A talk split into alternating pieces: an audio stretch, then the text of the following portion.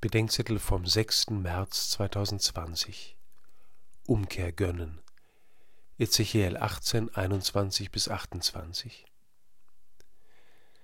Manchmal fühle ich mich von einem Wort der Heiligen Schrift irgendwie ertappt.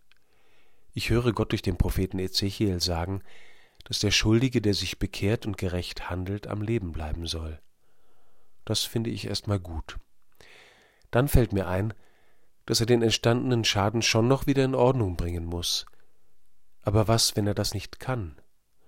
Oder wenn er wirklich etwas sehr Schlimmes getan hat, vielleicht sogar mir getan hat? Soll er dann wirklich einfach so wegkommen? Wenn die Schuld nur groß genug oder ich betroffen genug bin, dann ist die Barmherzigkeit Gottes nicht mehr nur etwas Schönes und Großzügiges, sondern ein Skandal. Habe ich etwa Gefallen am Tod des Schuldigen, Spruch Gottes des Herrn, und nicht vielmehr daran, dass er umkehrt von seinen Wegen und am Leben bleibt? Will ich das eigentlich wirklich mit Gott, dass der Schuldige am Leben bleibt? Und damit ist ja nicht nur das biologische am Leben bleiben gemeint, sondern dass eine Bekehrung und ein versöhntes Leben möglich werden.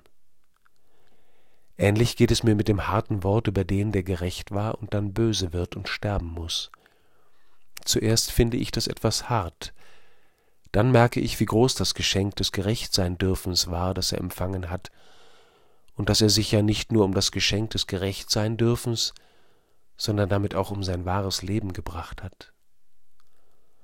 Und während ich darüber nachdenke, merke ich, dass das ja gar nicht von den anderen handelt, sondern von meinem unbekehrten Herzen, dem Gott einen Neuanfang schenken und die Kostbarkeit der schon geschenkten Gerechtigkeit vor Augen halten will.